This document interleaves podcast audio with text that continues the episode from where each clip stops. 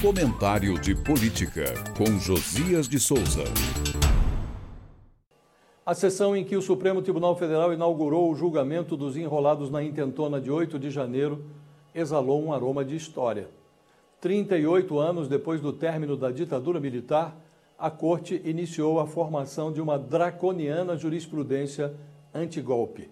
Relator do processo, Alexandre de Moraes, votou pela condenação do primeiro réu, o ex-anônimo Aécio Lúcio Pereira, a dezessete anos de cana, quinze anos e seis meses dos quais em regime inicialmente fechado.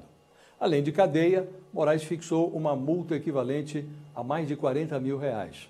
O tamanho do castigo ainda pode sofrer ajustes. O julgamento foi suspenso depois do voto do ministro revisor, o bolsonarista Nunes Marques. Ele divergiu de Moraes, pois não enxergou na ação do réu crimes contra a democracia.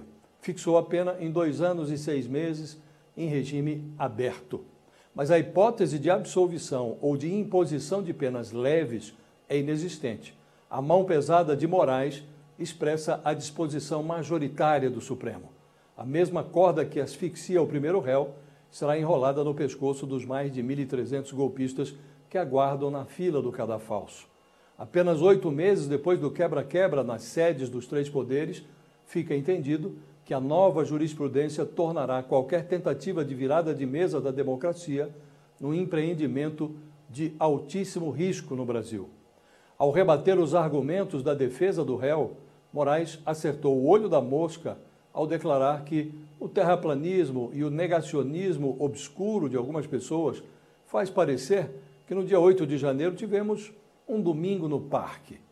Ele disse estar muito claro que o objetivo da turba era derrubar o governo democraticamente eleito em dois mil e vinte e dois, algo que, segundo Moraes, só não aconteceu porque o Exército Brasileiro não aderiu a esse devaneio golpista, defendido inclusive por vários políticos que estão sendo investigados, realçou o ministro. A construção da nova jurisprudência do Supremo é facilitada pelo trabalho de mostruário realizado pela Polícia Federal.